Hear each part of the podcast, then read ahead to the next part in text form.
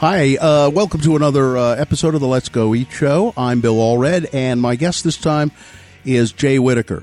Who? Jay Whittaker. You know Jay.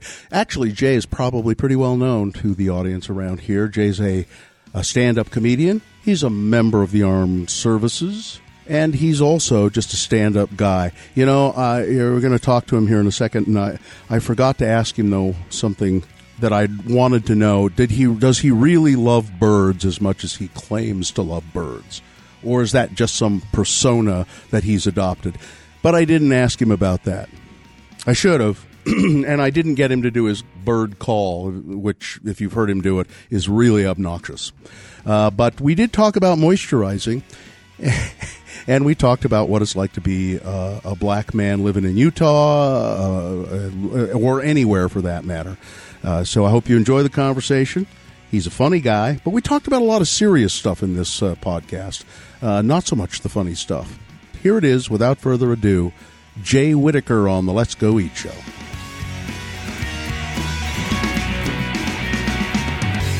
Hell yeah, this is good. Yeah. So anyway, so if you don't mind um, uh, eat, uh, talking with your mouth full and Yeah. uh, As so lo- we're- yeah, as long as your listeners don't mind. As, I don't think they do. It's called the Let's Go Eat yeah, I figured so. Yeah. Uh, Jay Whittaker, uh, our guest, and are you rolling? Yeah. Oh, we're rolling. Yeah. Okay. Not So- uh, not a, not a not really on a fancy show here. We just go, man. Okay, I like it. So we've got uh, uh, some uh, tacos here from Taqueria Twenty Seven, the best. which I, I had no idea you were such a fan. Of I, I grew up on fish tacos. Hmm. I'm, I'm from L.A. and and Mm-hmm. um, lived in San Diego, Orange County as well. And you go up by the you go out by the beach. That's what you're gonna eat. You know, fish tacos. Yeah, right and there. and you like the way Taqueria Twenty Seven does them. Jay Whittaker, of course, um, we think of him as our very own local stand-up comedian, but in a way, that's not correct.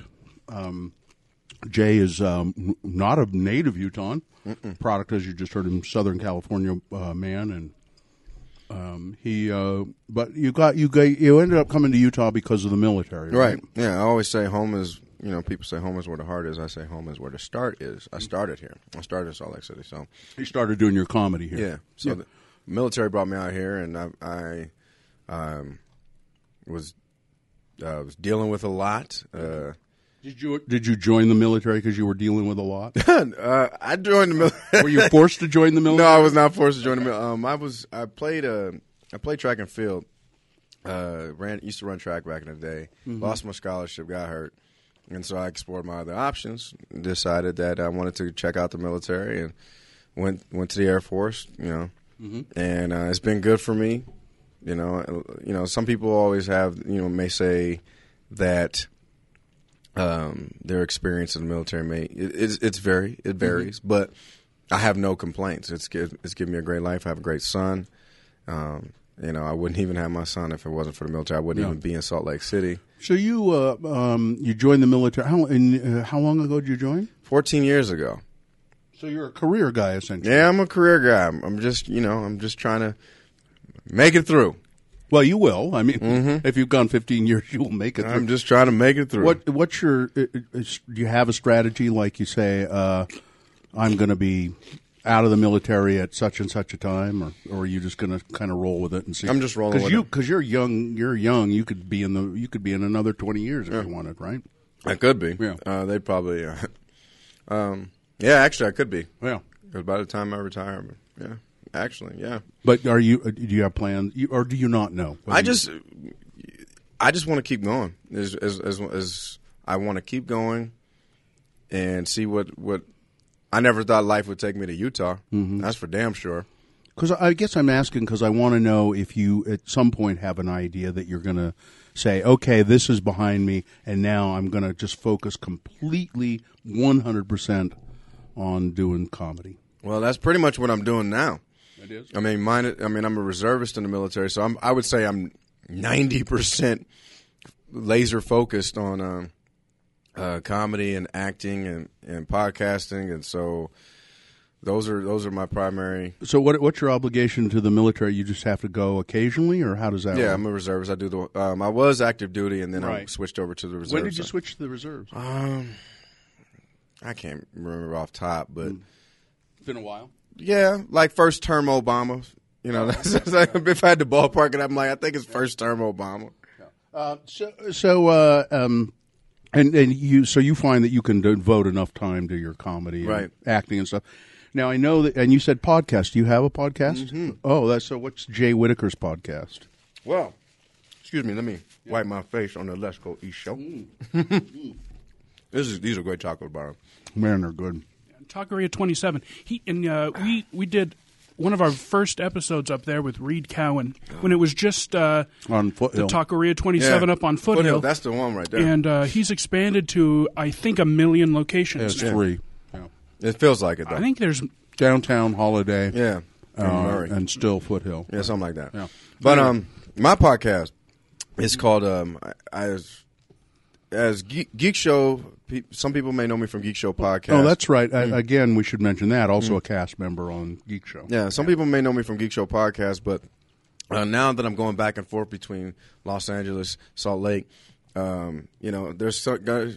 I, I talked to you know the Admiral Kerry Jackson and told him I'm going to miss episodes just based off this schedule. It's going to happen. You Yeah. know? and I so uh, Geek Show's a very popular program, and and so I don't want to miss those subscribers, those uh, viewerships, and you know, there's so I just decided to start something on my own called the Incredibly Vocal Minority Podcast, and um, Huh.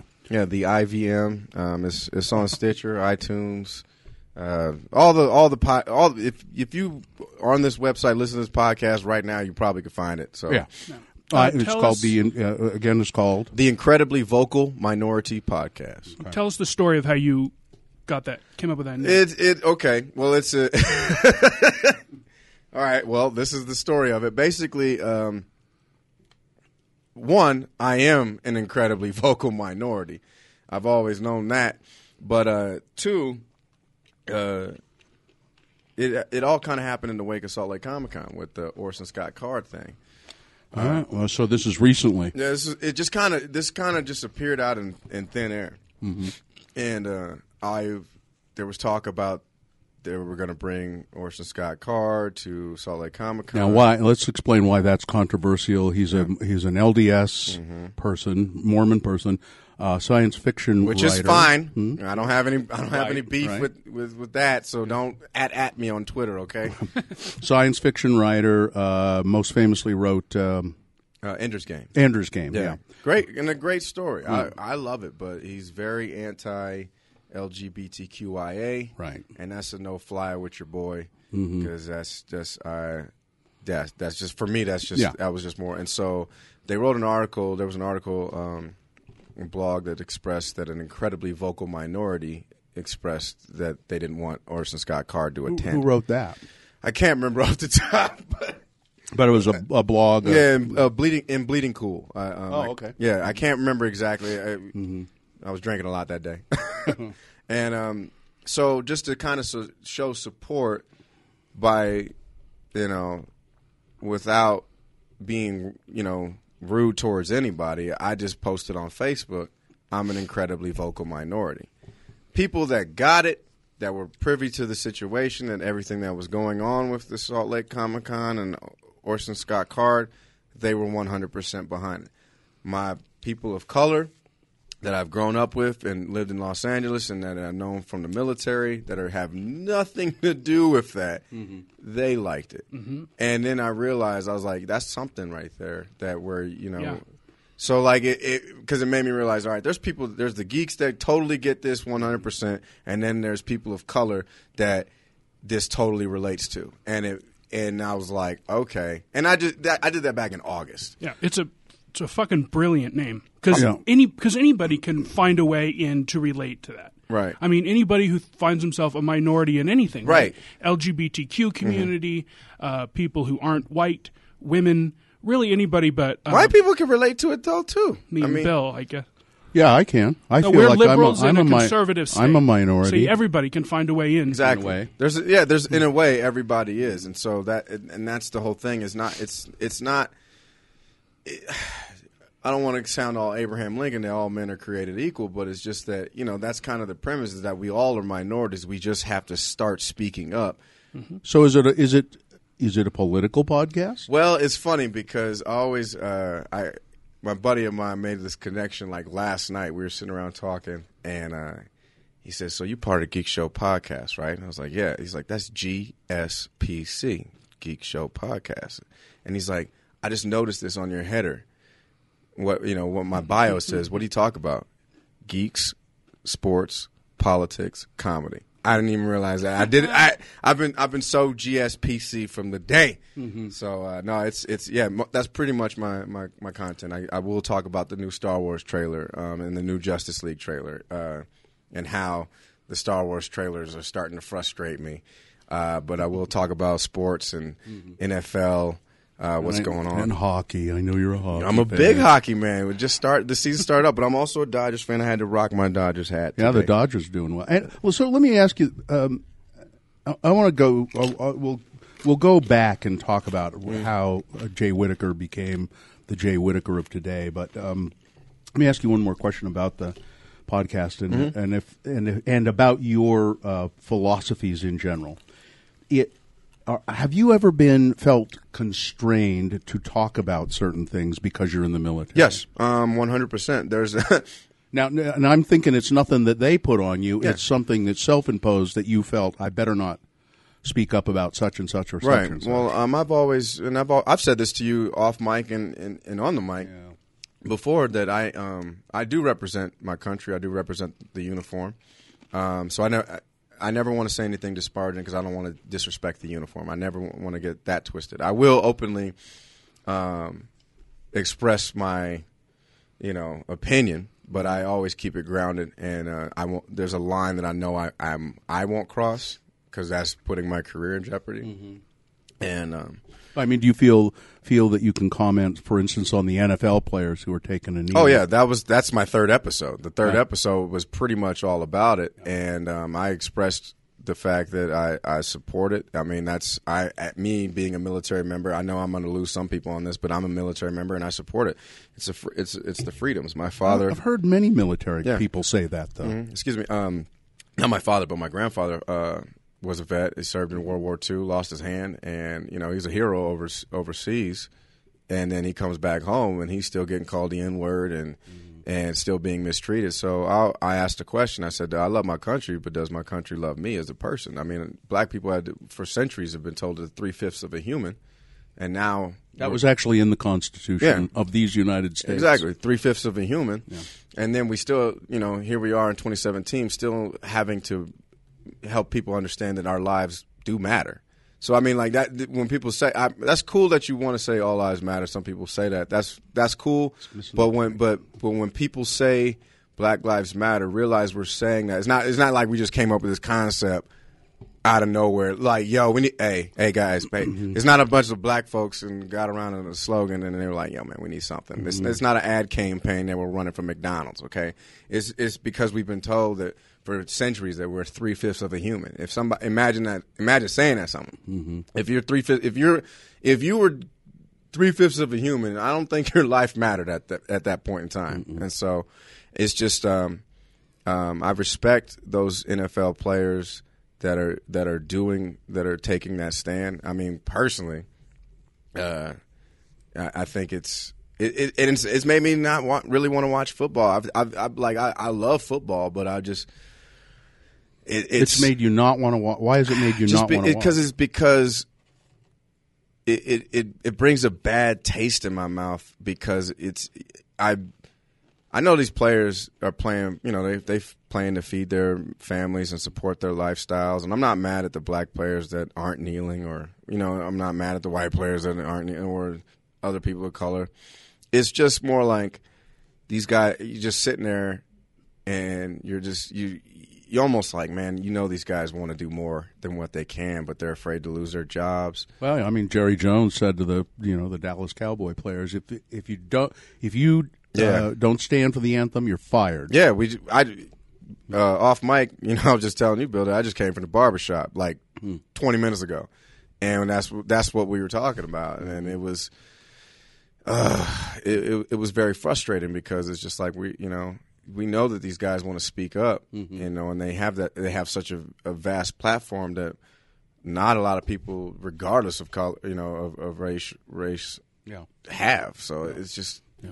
I wish, I wish there was they could say more. I, to be honest, I, I, would rather the NFL players just go on strike. And then Really? yeah, just go on strike. Especially, especially the brothers. The brothers that just go on strike. NFL loses their mind on losing endorsements, and then they'll Yeah. you know lose money on fantasy football. Can you can you explain to people it's can you explain to people why something let's say so so uh, the president has said and I've heard other people say uh, part of the reason that uh, these uh, uh, NFL owners uh, have not spoken out about this very much is because they're afraid of their players. They're afraid of them. Now, can you explain to people why that is an incredibly hurtful, racist thing to say? to me, if you're saying you're afraid of these of, of your players, well, one, I'm taking race out of it.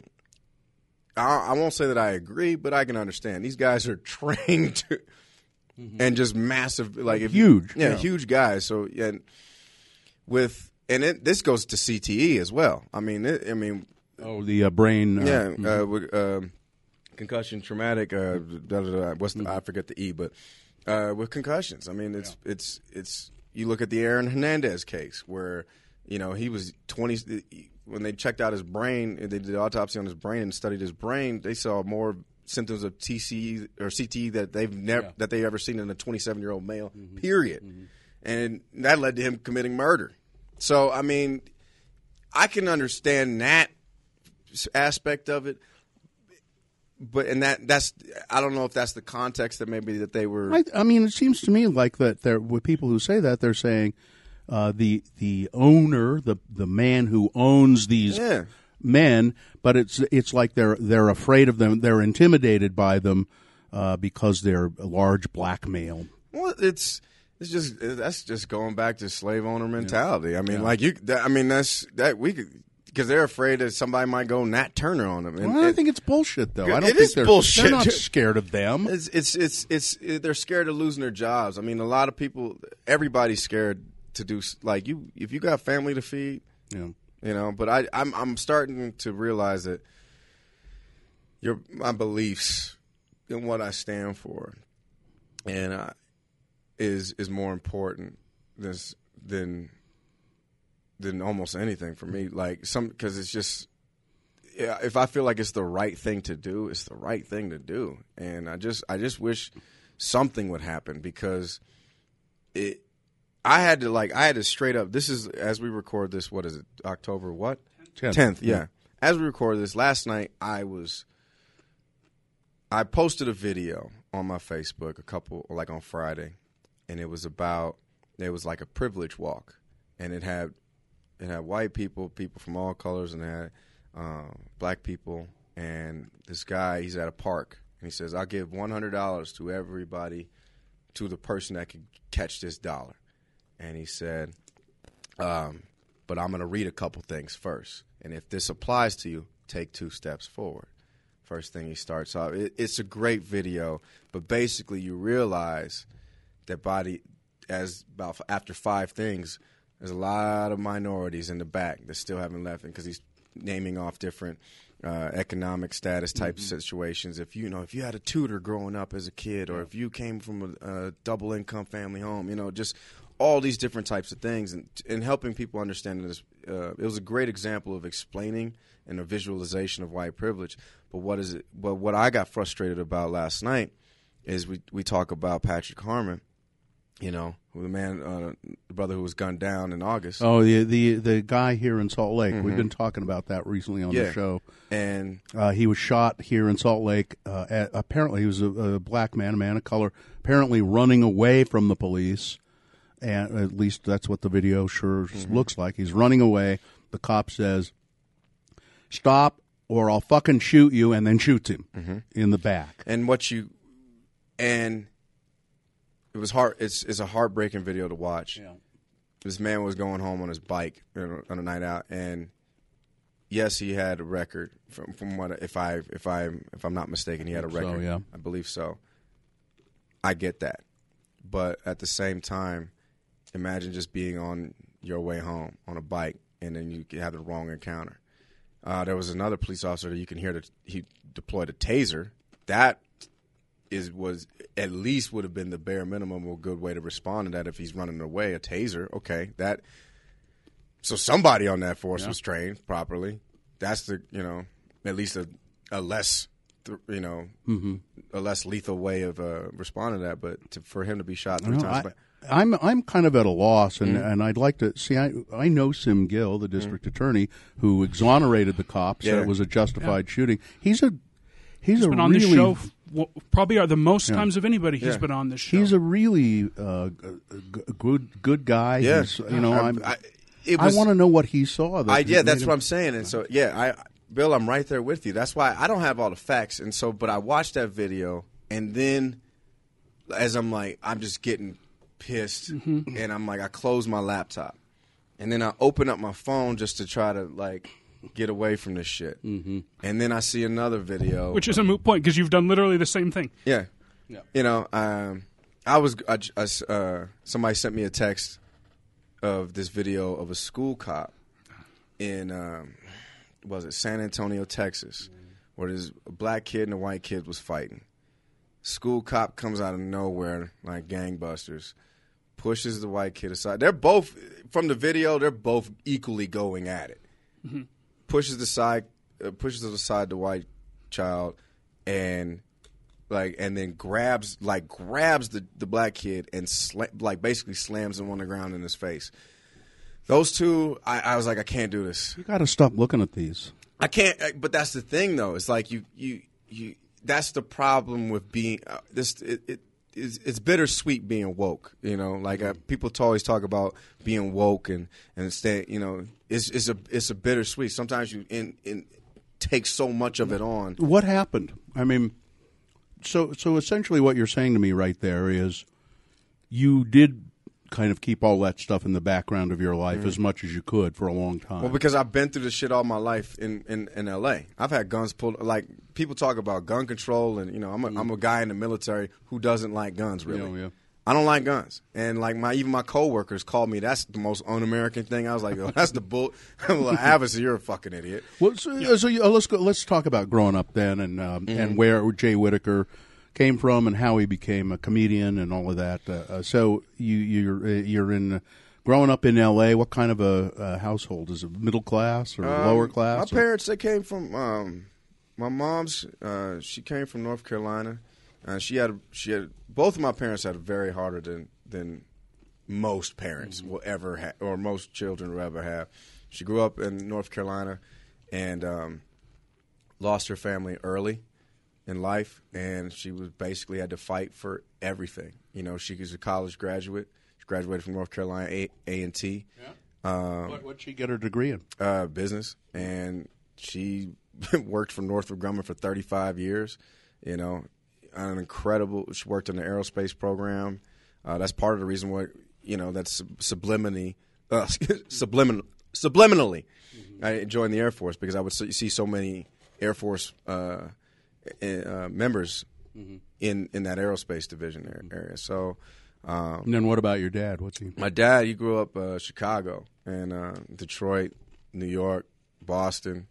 He got around. Yeah, all the all the asshole cities of America, you know. And uh, but he actually wanted to be, um, and he he was the first of three brothers. He played baseball very well, but he you know he lost a scholarship because he has, he had to take care of the family. There was there was some other you know factors involved. It was a hard time back then, obviously, and um, there were some other factors involved, and he had to make the right choice, and so he did he did what he did for his family And what did he end up doing? he ended up going to University of Dayton, um, and uh, he wanted to be the first uh, black game show host. And- yeah, yeah, no, for real. Like, great. yeah, like he um, and he was a DJ as well. He was a DJ, so uh, uh, his DJ name was uh, I always love this name. It's uh, DJ Sweet Sonny, the Million Dollar Baby I like it. of Party Down Productions. like that, he would say that shit. The whole thing. Yes, it was uh, DJ Sweet Sonny, the Million Dollar Baby of Party Down Productions. Good. And uh, did he get? Was he on commercial radio or did he do No, he, college radio? I don't know. He never, he never made it that far, but then he decided to go to Los Angeles with my godfather and uh, do investment banking, and that's and then they just started, they started kicking ass, and the rest is history. My- My dad met my mother, and uh, you know, like it, it was. Uh, then everything just kind of switched, moved forward from there. But You got brothers and sisters? not necessarily. I got brothers by uh, blood. Uh, excuse me, uh, not by blood. I have a half sister, uh, Mildred. Shout out Mildred, I love you. And then um, my brother Brandon, who i we've known each other since we were six months old in diapers. We're only twenty. You, or you're not, or you're, or you're not blood brother. We're not blood brothers, Yeah. bro- uh, blood brothers, but but um, I came from a, they divorced early, and I came from a middle class home. You know, they were Mm-hmm. both mi- middle class, but I went to a Montessori school, and Mm-hmm. you know, so I mean, I had it, I had it pretty good. Had for, it okay, I yeah. had it okay for still having it hard. Mm-hmm. I mean, I was surrounded by a lot of shit that I I will never forget, and um, What kind, what kind of neighborhood was it like? um, it was just Inglewood during the late '80s and, and early '90s, and so at that time it was it was a little bit difficult. Uh, there was violence, you know. Obviously, I don't have to tell you about the Bloods and Crips and everything. Uh, that's that goes without saying. So, but you know, I, I've I've done. My parents could see that I was not necessarily going that way, but just in case. Once my once my dad got me a promotion, moved me out to Orange County, California, and that's when my life uh, dramatically changed. Was that, you know, that's where you joined the military? No, no, that's where I just went to high school. I went to high school. Oh, your out- dad got a promotion. Yeah, he got me a promotion, moved me out to Orange County, kind of like the reverse Fresh Prince of Bel Air, and and uh, got me out to Orange County. Predominant, like I went from a very black and Hispanic area to a predominantly white area, which kind of basically. How old were you? Like a, just a beginning high school? Like 13. No, I, you know, I was 13. Yeah, I was in seventh grade. So yeah, Yeah. did, like I, I did. I, I went K through K through six in L.A. and seven through twelve in uh, Orange County. And y- now, did your parents move with you there, or how did that? um, you- I went with dad. My parents divorced. Yeah, so, but you're, so you lived with your dad in Orange. County. yeah, I lived with my dad in Orange County. My mom lived in Rivers. Uh, she stayed up in Riverside County. So what was it like being going from a predominantly black neighborhood to going to a predominantly white neighborhood? Well, shit, that it basically was like a junior college for Utah. I mean, like it was it was, it was a prep for me to live in Salt Lake. yeah, they're very similar. down there. They are similar. So like when I moved to Utah, I was like, oh, this is just me going north of the wall. Like. But I mean, did you, did you feel uh, did you feel uneasy? Oh, yeah. Uh, Oh yeah. Well, and then and it's funny, and this is a very this is a very true thing. I didn't know anything about like like how to fit in, so I just I just went off of what I saw on TV of like white people, like, and it was my inspirations. my inspirations were Saved by the Bell yeah. like I just paid attention to, to Zach Morris and, and what uh, Ferris Bueller's Day Off.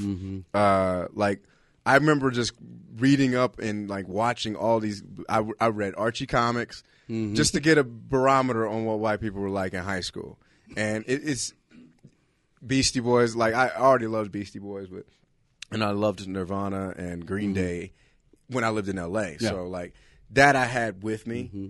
but I just didn't have much, and so I, I just started investing my time in watching Mr. And Bel- how did the Belvedere. and how did the community, Mr. Belvedere? Seriously. how did the how did the community react to you? You're so now you're the one of one of the very few black kids around, and they don't know anything about you or black people probably. It was it was um it was a tug of war, I would say, Mm-hmm. because there was days where it was really cool, like you know where people were just genuinely interested in, you know, they'd ask questions and not in like in Mm-hmm. a in an offensive way. It's just like, wow, um, you're different, you know, and like I want to tell me about your you know what's your story? And i wanted to know their story. And so it, it's this cool like you know coca-cola moment where we're all just you know like bonding over just you know something simple. And then there was the times where i'm like you're different. I don't like you because you're different. And so that was always hard. But um Uh, uh, it sounds to me, maybe not, that there were, though there were probably fewer of the times where you got called out for your race. Oh, yeah. It- most of the time, you uh, people were like, "Yeah, okay." Well, the thing was, and, and to be honest with you, Bill, there was days where I get called the the N word every day, you know, and not There like- were. yeah, and uh, They're not still. I hope. It happens occasionally. it happens still? occasionally. I had a gun pulled on me in what in May or June or no, excuse me. Why? Um, I was leaving. I was leaving a bar, and the dude was high and drunk off cocaine or whatever, and you know, pulled a gun on me and called me the N word. Um, yeah, I didn't post about it on Facebook because it's just like I don't want to pull that card, and it, but it, but because that's the thing, you almost get tired of it. Yeah. You almost get tired of just talking about this shit and having the same dialogue. Because I've grown up with this shit, like because that, that's what I was saying. If I, they called me, uh, you know, I was racially discriminated on a consistent basis almost every day and I was getting in trouble for fighting all the time. And so, you know, and I'm like, I can't let this word have so much power over me. But at the same time, I can't let it's like, so you just have to just shut up and just kind of excel in other ways, you know. And I, I just did the best I could to uh, be be a great athlete, be, do well in school. So you did. You did become an athlete at track and field. Yeah, and- track and field. I did football, did basketball. Um, I even did. I was in the AV club. I was audio visual guy. Yeah, I was a straight up nerd. I ran for student body president. Um, Did you win? yeah, I, I won homecoming king, and um, I peaked in high school. Ain't ain't shit else important happened. happened. I peaked. Yeah, I, you know, I would think that you figure out a way to do well. You're you're smart and you're a good looking. You know, you're good looking and smart, and um, and I think and you're personable, and I think people probably you. I could see you doing well in an all white high school or a mostly all white high school, but weird. but still that. I, you know, it's just hard. It's hard for somebody like me, you know, white privilege, to fathom that that there is still that shit that goes on in addition to that, underground or behind it or Yeah. that kind of thing. I it, it would make it would make a person insecure. It does, and and, and it, it makes you. My friends had to calm, kind of calm me down last night when I look, when I saw those two stories because I just, mm. I just, I didn't want to be around anybody. Mm. You know, they were we were all being social at the house, and everybody's over. We are having drinks, and I just, I'm like, guys, I just, if you don't mind, I'm just gonna, I'm just gonna be in the room. I'm just gonna, Mm-hmm. because I just didn't want to be around anybody because I just didn't want to. I got you get so fucking tired of talking about because I feel like I'm talking about this shit every day now. Yeah. and that's why I had to do the podcast was just to let you know to lay it all out to let people know like yes I have a platform. I, I realize that I'm one of the few brothers in Salt Lake City. I mean there's not a lot there's it's it's you know it is what it is. I don't speak for all black people. Let me let me let me just be very clear for on that you know I've had conversation with other brothers and we you know we may not see eye to eye but you know but um I had to get this stuff out because I'm telling you, for me, I hated living in a constant state of paranoia. I still, uh, you know, like you go to bed and you, you know that I think about that kid that was slammed on the ground. I have a ten year old son, you know, and I'm like, this shit, you know, not that my son's, you know, my son can fight, but like, but it's just like, if that shit, if if that if the if he was defending himself, Yeah.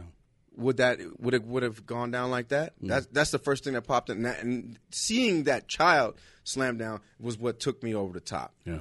And then you know, bad enough I had to think about running away from a police officer in Salt Lake City, or just I don't even want to run at night. No. You, know, You don't want to go out jogging at night. yeah, because it's just like probable cause. yeah. You know, if I'm running fast, Jogging while black is not a good yeah, idea. Yeah, it's just like I mean, like, you know, that could be made into a joke from a comedic standpoint. But it's, there's a lot of truth to that. Yeah. I don't do it.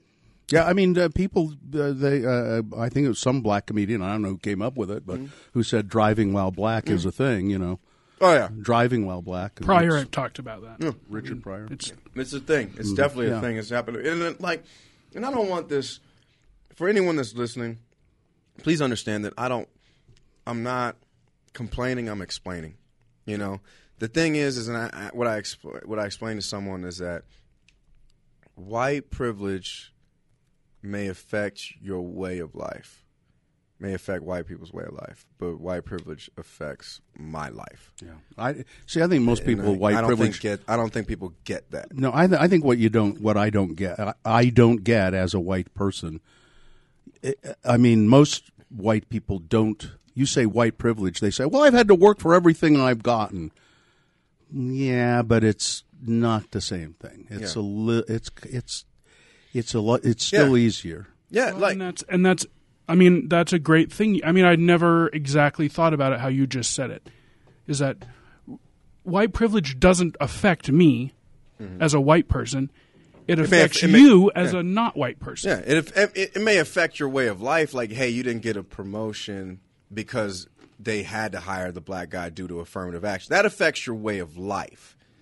But what go what is going on day to day affects my life. Like, I have to make smart choices the moment I leave the fucking house. Mm-hmm. Yeah. You know, like Like not going jogging at night. yeah, and I mean, but but see that but see that's the type of of of of uh, a paranoia that I won't. I hate saying paranoia, but Yeah. because I, I I'm trying to make it sound like I'm a crazy person, but this Reality. but this, but it, yeah, but that's the shit that goes through my head a lot. I mean, we we we talked about this with uh, Dr. Paul White uh, uh, Mm-hmm. I two episodes ago. I love that man. Oh, he yeah, we do too. He, I mean, he just said like, you know, being a big black man, if I get off a bus after somebody, like, I have to make sure they know, or I stay back. Like he was talking about the Mm. same thing. Like most people don't have to think about that. Mm-hmm. Like if you're like a cute white girl and you get off the bus behind somebody, you don't have to worry about them being scared of you. Yeah. It's, It's just it- something it's you just a lot of even it's just a lot of weird shit. A lot of weird shit that you just don't even think of Mm-hmm. that that affects like your actual life and you have to make all these choices because you just don't want to be caught at the wrong place at the wrong time and next thing you know you're the next brother that's a hashtag on Instagram. Well, you're the next. Yeah, it's like um, that cop in um, um, St. Louis uh, who shot Yeah. Michael Brown. Yeah, yeah. Uh, there, there are. I read a really insightful article about that. Who said, uh, and I don't know if it was a white or a black writer. I don't know. Said that that cop when he shot him, he was not seeing a person. He didn't see a person. He saw a frightening, some some kind of scary beast that was just frightening this black kid that was scaring him so badly. He didn't see it as a person. Right. He didn't see him as a person, and that and he shot him. and that and and I even think that's just there's a disconnect. That's not to me. That's not even just race. I mean, it could. There's always that. There's always that part. But I think that's also due to video games and, and the violence in video games. Some of these fucking hmm. Call of Duties are just too. Really? They're just too. Because you just get so used to just. Bop, bop on the screen. I mean, mm-hmm. I play Overwatch. It's a first person shooter. It's my. It's like my favorite game. And one of the things I like about it is I know I'm 100% sure that this is very fake. Like it, it and I'm not saying I but the but the ones that are very serious with the mm-hmm. blood and, and mm-hmm. I, I don't get into them because it's just it's too, Too too graphic. well it's not necessarily too graphic but it's just like I feel like there's there's look I don't understand science. I don't know all the thing but I know it's just like I'm not I'm not gonna get out here and show a bunch of numbers. But for me when I play Call of Duty it's like okay this is I, I see the entertainment but it, it's almost like you you're it's too they wanted to be as real as possible with mm-hmm. all these with all these different characters and details. But and they look for realism then you know pop pop pop and, and you know maybe they maybe that maybe there's a maybe there's a connect and a disconnect Maybe. there Well, I think I mean somebody. The argument against that is there are places Where they play those. Vi- where there are countries, Australia people play, play those, those games, games the and- exact same games, and go to the same movies. And we know Australia's crime rate is much lower than ours. well yeah that's because we too con- uh, I'll just flat out fucking say it uh, that's because we're too scared to control a gun in this com- Well, in right. this country But I'm we- just saying, like- we want to control vaginas for sure Sure, which well- is a bunch of bullshit Those- Yeah, but I'm just saying like the the guns in video games aren't Yeah. Don't seem to be like a huge factor. Well, If that's a- yeah, I don't know. I, I, I want to talk about comedy now.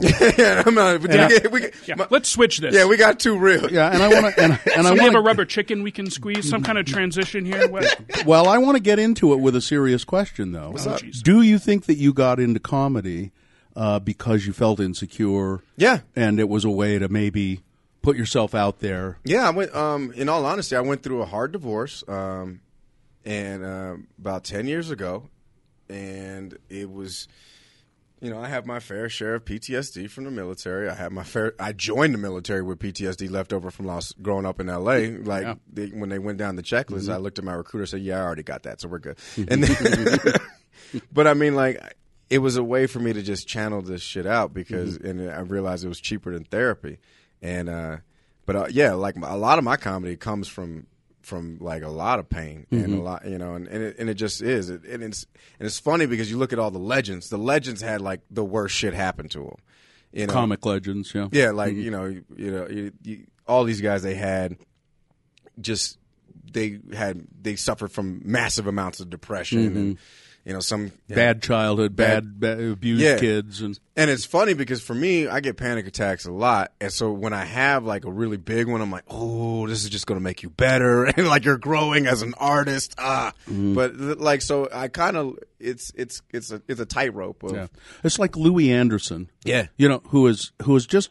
I guess he's always been really funny, but Yeah. but somehow in his in his later years here, he's really come into his own. I think. Yeah. but he, you know, because he- he's accepting who he he's owning that shit. Yeah, he talks about his childhood and what what what it was like, and my God, it was miserable. Mm-hmm. He, just a miserable life, and you can see it behind his eyes. You know, he looks really sad, but he's he's uh, he turns that into funny stuff. Right, you got to turn you got to turn uh, tragedy into triumph, as as, as people say, and uh, So do you, uh, you know, now I've seen your act, I think only twice. Yeah.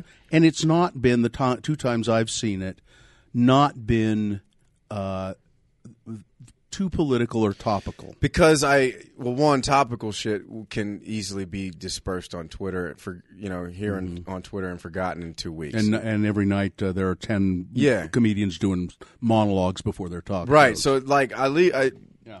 I want shit that that that is my own, mm-hmm.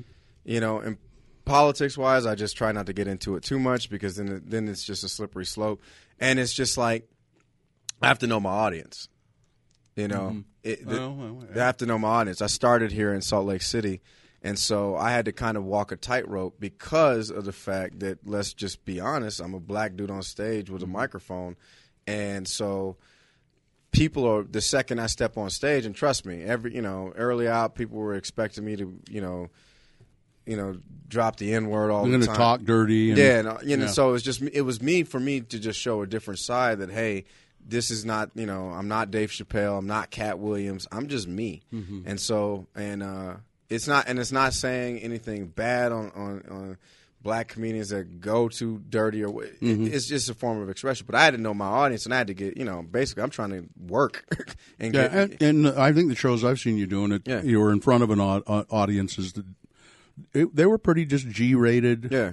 Pretty uh, pretty clean and Yeah, well, and I just did a, um, I actually just did a clean special for a VidAngel that should be coming out. It's called Safe for Work, actually, and, and uh, so I did uh, for Dry Bar Comedy. They and they did a 100 percent clean special. It's called Safe for Work, but it's just Isaac you have. To, Holocima direct that? what's that? Did Isaac Holocima direct I that? believe so. Yeah. Yeah, he's a friend of mine. Yeah, he's, a good guy. Mm-hmm. No, like it's talented. Yes, that's right. It was. uh, Yeah, and um, um, it's it. it you just kind of have to know your audience. Like if I was in DC, I'd be saying a lot more shit. Like Mm-hmm. and when I go back home to do shows in LA where it's more diverse, I can speak a little bit more freely. yeah, I think you're probably speaking uh, rougher on this podcast than you normally would in front of a an audience that you're doing comedy for here in Salt Lake. One hundred percent. Well, it- but that's the thing. But it's been a it's been a couple years since you see me do a show. Yeah, it has. And see, like I had a lot of shit that happened to me in April of this year that made me kind of just, like with with just and um and then last year I was in Mississippi for the military. Right. And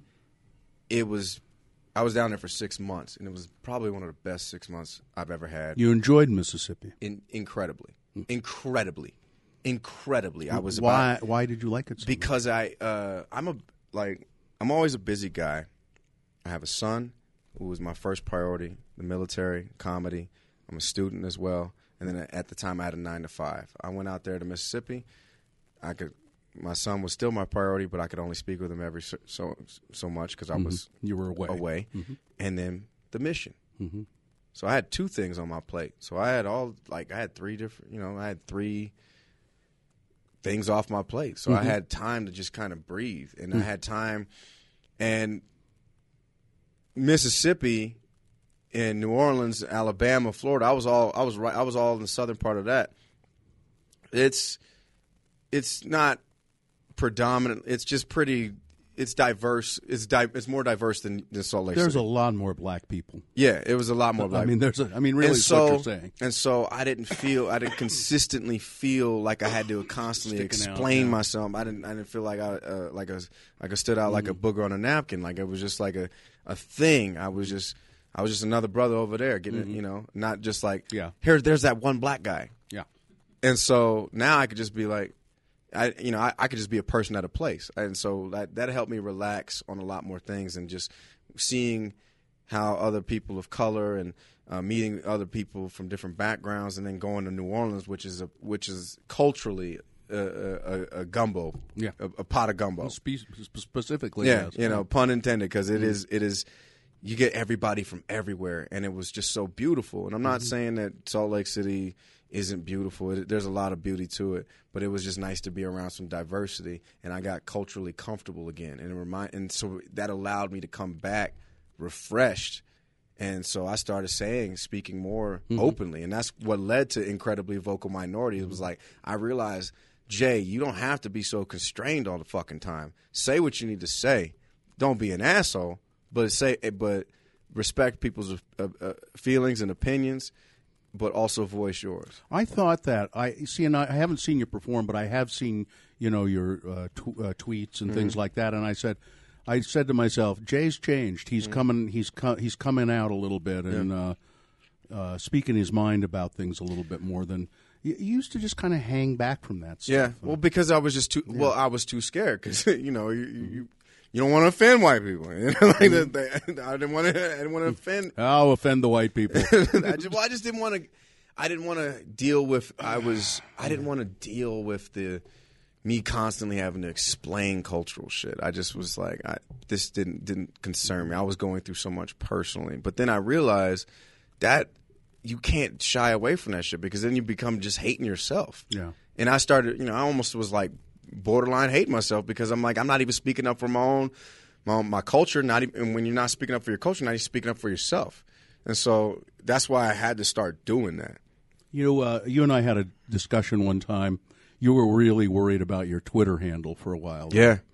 Uh, do you still use that one? No, um, my old Twitter handle used to be Token J, like as in Token Black Dude J. Why? And one, there was two reasons. One, I would like, I felt that living in Salt Lake City, I, you know, it was a safe way to that uh, white people could warm up to warm up to. Oh, okay. Well, he's like he's like my buddy Greg in the office, you know. Like, and so it was because I was trying to get that that Wayne Brady daytime TV money. You know what I mean? Like, Yeah.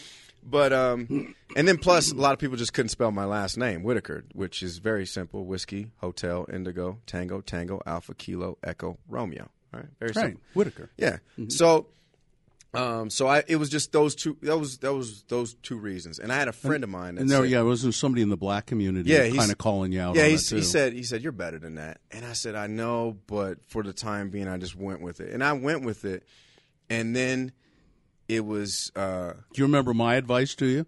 yeah. He said don't go with it. Uh, no, I said go with it. Fuck them if they can't take a joke. That's right. Well, Both that's the white people and the black people. Fuck them. Well, it, yeah, and then um, even uh, Scott Renshaw said the same. You know, but it was just like, but then certain things started happening while I was in Mississippi, and I'm watching. I'm going on my Facebook tweet and seeing people back home, and you know, a lot of shit happened last year. Um, you know, shit that went down in Dallas. Uh, See, there's there's so many events that I'm actually like losing count because there's you just know that, and then just in Charleston. the yeah, Charleston, uh, and and in the wake of this new administration, you know, the, a lot of people are voicing their opinions. So I'm like, no, man, you just don't want to fall be a victim of tokenism. And I got tired of being a token black dude. That's why I enjoyed miss, my time in Mississippi because I got I was tired of you know, like I've been black for 34 years. I know I'm black, you know, so you don't need to tell me because I know. How old are you, Jay? 34. Oh, okay. 34. Treinta. 34. So you've been, you've been black all thirty-four of those Yeah, all 34. To, no, like Gotcha. Yeah, I got you. Okay. I might pull a Rachel Dolezal and identify as white for like one year. Remember that? Remember that? Oh yeah, that woman up in Yep. uh, yeah she she would ident- identify as black and she's not black at all. That shit would. I, Crazy. I'm gonna try that shit next time I get pulled over. Yeah, Rachel Dolezal. Yeah, I'll just be like, hey, sorry, officer. I, I I identify white for this ticket. yeah. I'm identifying as All right, we'll move along, man. I'm sorry, my man, but um, no, no. Uh, so, uh, so the, uh, you're in Hell L- no, I ain't doing that shit. To clarify, So you're in L.A. most of the time now. Yeah. Uh, you come here to Salt Lake to to be with your son. be with my son. Uh, I have my obligation to the military, and So you still have to come here to work. yeah, and with, so and that that was on me. They actually gave me the opportunity to um, you know transfer to, it, but I wanted to stay a part of the unit that I'm with. I love I love the guys that I work with. We don't always see eye to eye on, on certain things politically sometimes, Mm-hmm. a few of them, but I, I love it because I learn. Uh, I learn a lot, you know, and a lot of people talk when they think of the guard and the reserves, they're like, oh, they're just the weekend warriors, one week in a month. They're not. No. No, these guys are, you know, these men and women that show up one week in a month are very in, highly intelligent because they go. Some of these guys have master degrees because they do they excel in the civilian world. So mm-hmm. you know, like when people say, "Oh, you're just a weekend warrior," you know, just play it. You know, like yeah, that may be true, but you know, a lot of these people are very intelligent. Well, and I mean, they. I don't think people say that that much anymore, do they? Because Oh, they there are do. so many reservists now that that went that have gone to Afghanistan and lost their lives. Mm-hmm. Oh yeah, Uh, you know. But people are assholes. That's you know, like people say a lot of shit. So like, but um, um, I go back and forth. Um, I come out here. Um, I got a couple gigs. I work as an actor. Um, I'll be uh, debuting on uh, season two of uh, Disney Channel's Andi Mack. They're filming it out here. Um, I play a basketball coach, and then um, some my agency keeps So it's a regular part on there. yeah, it's a recurring role. It's Cool. um, um, I'm supposed to be doing an episode in a couple days. I'm waiting to hear back. Mm-hmm. Uh, but uh, it's just it's just a small part, but it's just you know I, um, it's a so your kids can watch can watch your boy. Mm-hmm. Uh, it's safe for work. Don't worry. Um, It's on the Disney Channel. Uh, and so, uh, and, and that's just that's what you're going to continue to pursue: comedy and acting, and And, yeah, uh, and Just ma- and- auditioning a bunch. yeah. Just I just grind it. You know. Can can tell us about going to an audition in L.A. and what that experience is like? Uh, you meet. okay, I'm sorry. I'm already laughing because going on. All right, because there's differences. For one, there's a lot of actors that get a lot of work out here in, Utah because mm-hmm. Hollywood loves to film in Utah. Mm-hmm, mm-hmm. So, going to an audition here and going to an audition there is completely different. Oh, mm. Like, I well, hadn't even thought of that. because like you'll see uh, if you go into an audition for Utah, sometimes they'll they'll just kind of broadly cast it like, "Hey, we're looking for somebody in this age range, 24 to 35, whatever."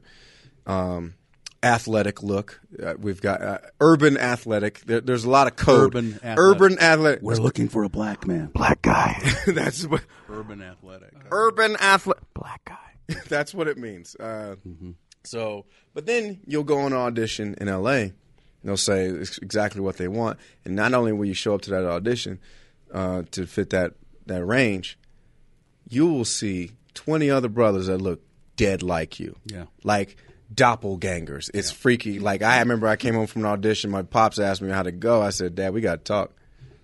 Yeah. You- my- what have you been doing? Yeah, out there? wait. I mean, like, I mean, I seen twenty brothers that look just like me today, just like me. Yeah, it's pretty shocking. It was- I, I, you know, I used to was an actor, and uh, I tried to be Right. Mm-hmm. an actor in New York, and you would show up for auditions, and there for free work. For Yeah. these, this is stuff that didn't even pay, and there would be three hundred people. Yeah, there. And when it's and it's a grind, you got to be patient. And um, you know, I'm I'm still looking for an agent out there. I just go to you know like, but I try to get in where I fit in, and um, I hit the open mics when I can in L.A. and it's a it's a different vibe. Mm-hmm. You know, we have the open mics out here in Salt Lake, which are great. You know, and and people should really support those because they're lucky. Where uh, if people want to find out about those, how do they do? that? Um, in, in Salt Lake or yeah, LA? Salt Lake. Salt Lake, uh, definitely. Wise Guys has the open mic every Wednesday night. Um, sign ups at six o'clock. Um, I recommend you get there around five forty Now, which wise guys? Both of them? Uh, just the one in, um, in Gateway downtown, Mm-hmm. and um, seven thirty is when the show starts, and they let they do their best to let everybody go up. are there a lot of people? Yeah, there's usually about thirty. Sometimes, Really? sometimes thirty. Uh, sometimes b- between twenty five and forty people. Hmm. You know, and they do their best to. Uh, I have to ha- applaud Keith Mm-hmm. Do you Stubbs do you, uh, do you uh, MC some of those? Yeah, or- some of those every now and then, but uh, Mm-hmm. and I also MC on the weekend sometimes. It just depends on when, when I'm in town and who's uh, if there's available Mm-hmm. availability on the show. But we're very fortunate. The comedy scene in Salt Lake City is very fortunate to have um, a club like this that allows people to get on every um, you know, uh, especially open mic because you go to an open mic in LA, they have to do a lottery. And you're lucky if you get on there. Yeah. I did a Kill Tony episode uh, for uh, uh, Tony Hinchcliffe. He's a great comedian. He does a live pod, live live podcast. I throw my name in the hat because my my buddy Shane Smith, great comedian, uh, Salt Lake comedian, uh, told me, "Yo, you got to try it."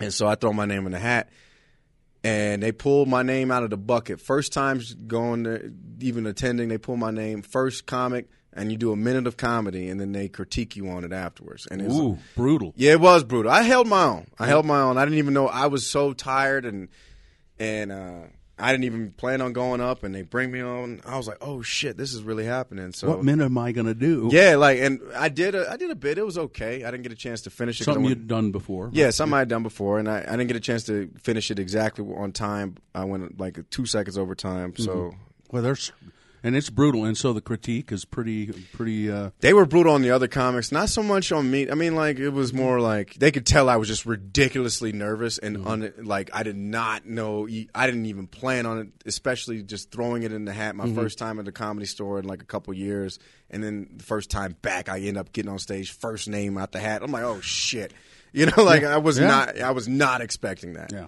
So you do more of that kind of stuff. Uh, yeah, when I when I'm in town, I've been out here for a couple of weeks. You know, uh, working on projects out here with the podcast and then filming, and so um, Who's on the podcast with you, by the way? it's just me. It's I'm- just you. I'll, I will Okay. eventually have guests. Like the episodes come out every Monday.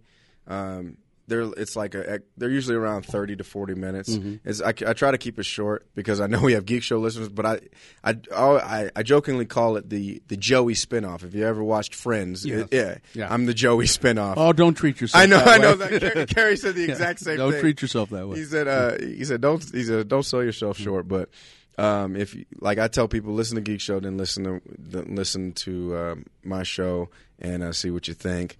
But then I'm gonna have to start. I have a couple guests lined up. Um, that I'm trying to get some of the uh, Utah chapters of uh, Black Lives Matter to come on with me and do a show because I want to talk. Yes, it's going to be about geeks and sports and, and, and, and comedy, but I also I, I try to want to help dialogue because I I'm using my position to help now because I've been around. Now, now that you hear my story, I grew up in LA. I grew up. I, I have I have a hood pass. Mm-hmm. You know, I can go back home to to my same neighborhood and get love and respect from my brothers, even though they they will talk shit on me for having that little life elevated Utah license plate because that shit is not gangsta at all. No, no, it isn't. Right. But I grew up I grew up in that neighborhood and then I had the you know, and then I lived around white people for so long. So it's not to say that I'm an expert on white people. I do, you know, like I You probably know more about them than I do. I mean, I know Phish concerts is like that's like that's the, like the jam. Is that no no I guess I don't know. I'd never artist go to, artisan bread was uh, I'd never go to Phish. I, Craft beers? I do like artisan bread. yeah I do. No, you've nailed it. okay so and IKEA. IKEA oh man fucking everybody love IKEA though Yeah, but I mean but yeah. Black people like IKEA. We too. fucks with IKEA. Okay. but um I I will say this is is that uh I use it as a to I want to use to have more dialogue between cultures.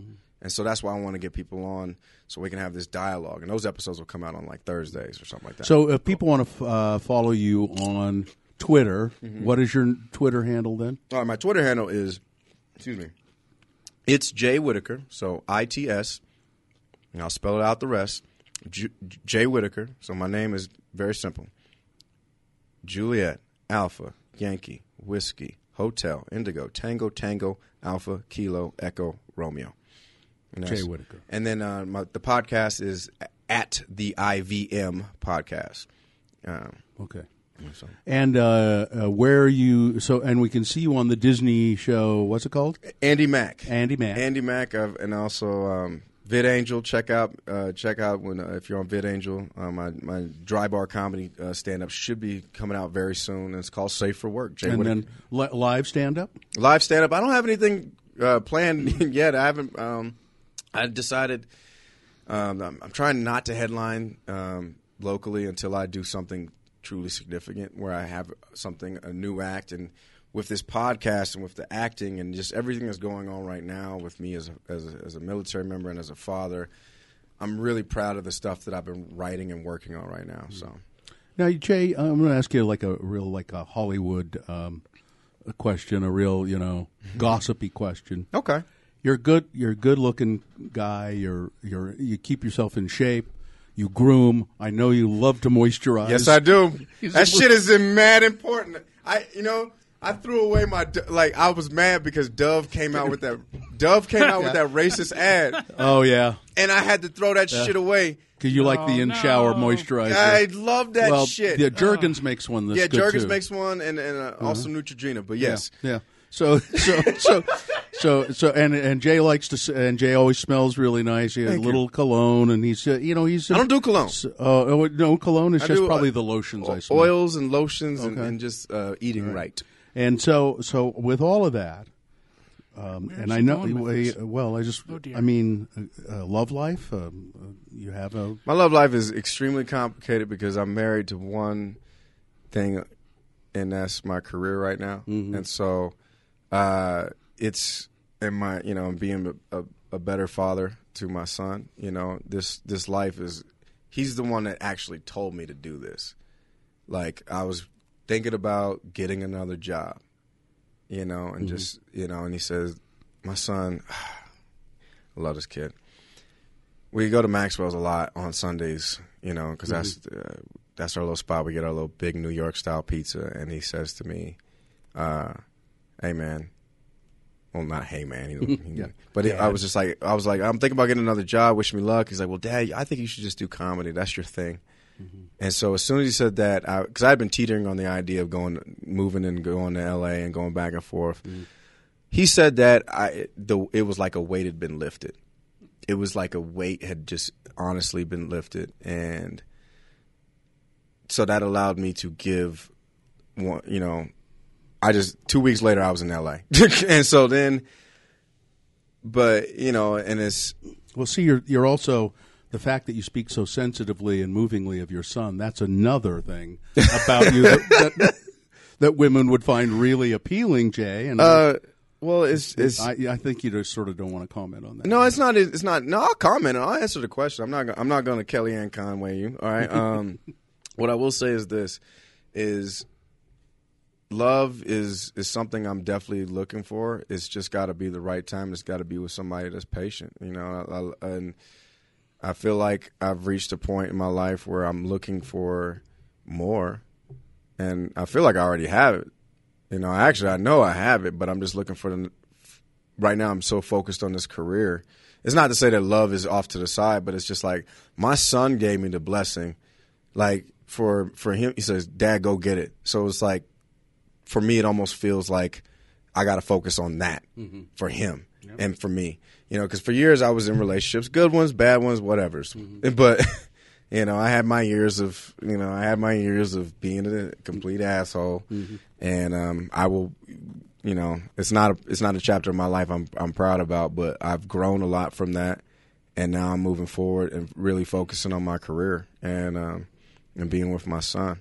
Plus, Well- this moisturizing schedule takes a lot of his time. That's right. Because he has the morning, and then there's applications during the day that you don't think about. See, this is why this is why I like you because you understand. It's the nighttime app. I get, you know. Yeah. You don't have time for girls in there. What are you gonna? I have. To, I moisturize once, But I'm- in the morning, and that's it. But but to let hey to be open about it, you know, like um, I love me some women. That's that's great. Well, yeah, yeah, like just hey, You, you, you. It's not that you're a monk or anything. yeah. you but I do date. go out. I date. Yeah, Yeah, I date. okay. But I keep, I openly date. Like I will you be. keep it, keep it sort of at an arm's length, and It's just it's Mm-hmm. it's uh nothing serious. serious, but it's not. It, it, it's hard to explain. Well, I know, I know what you mean. I'll It's- you explain. I'll explain off mic. you do it in a nice way, and a, and a, and a, pl- but you, uh, you're you're not. It'd be too hard to be in a committed relationship. I'm be, I'm being open and honest about what I am and what my intentions are, and I and like I tell people straight off Jump Street, like I'm really married to my career on this, Mm-hmm. and I have seen other people. You know, I see other people, but Yep. yeah, it's right. it's kind of a Okay, risky that- gamble. I think no. I think you Did I think answer you- that? Yes. I mean, I didn't- you didn't really dance around it Yeah. either. You, I, I thought you thought you were going to dance around. It. I it. thought I was going to dance around it But you didn't. But but that's a funny question because a lot of people would ask me that question sometimes when I go on other shows, and I would tap. Ooh shit! You would have thought I was Gregory Hines or Savion Glover. I was tap dancing the shit out of that question. Mm-hmm. Yeah. No, but now I just kind of like. I mean, you were a little uneasy answering it, but Yeah. but essentially you answered. But that's because I'm like I said earlier in this in, the, in this in this show. I'm owning up to a lot of shit. You know, I got to be more on. Like, I mean, this this is the best part. I feel like I'm growing. You know, I'm just growing and growing. The restraints are coming off of of me, and I'm just opening up more and being and, and being honest more. I also put truth serum in those fish tacos. This shit was good. As, this shit was good as hell. Taqueria 27. Yeah. They're great.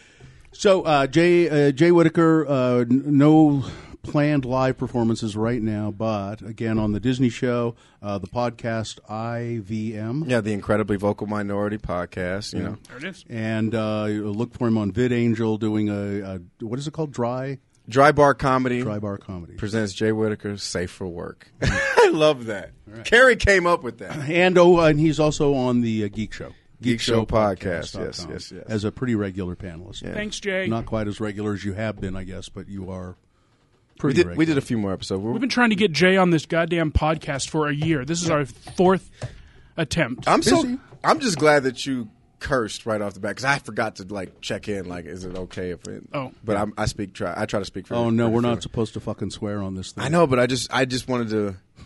You know, I'm because I'm I'm so used when I when I come in in the morning and mm-hmm. when you guys invite me on the show. You know, Yeah. That's why we have to me- do this in a separate room. Yeah, but you know us well enough to do we wouldn't to know we wouldn't do a podcast we couldn't curse on. exactly. We wouldn't. Why would do that? I've done I've done clean ones. Right. Yeah. I don't have time I- for You that can shit. do it. I'm safe for. Hey, damn it! I am Jay. Gosh, frickin' flickety fleck. Moisturized Whittaker. Yeah, That's right. I am safe for work. Do you do you do must do a part of your routine about moisturizing? don't you? Actually, I don't. I God, just- you I know. gotta I do know. it. I, I'm it's working. hilarious. All right, I'll, I'll start something. You know. Start- yeah, start writing some stuff about moisturizing. I think it's great. All right, uh, listen, we got to go. Uh, Jay, uh, thank you. Thank you so much Pleasure. for having me. Appreciate Uh, it. that's it. Uh, thank you, Dylan, for producing the show. Uh-huh. Uh, Jay Whittaker, our guest. I'm Bill Allred. And remember, if you're pouring drinks, always make mine a double.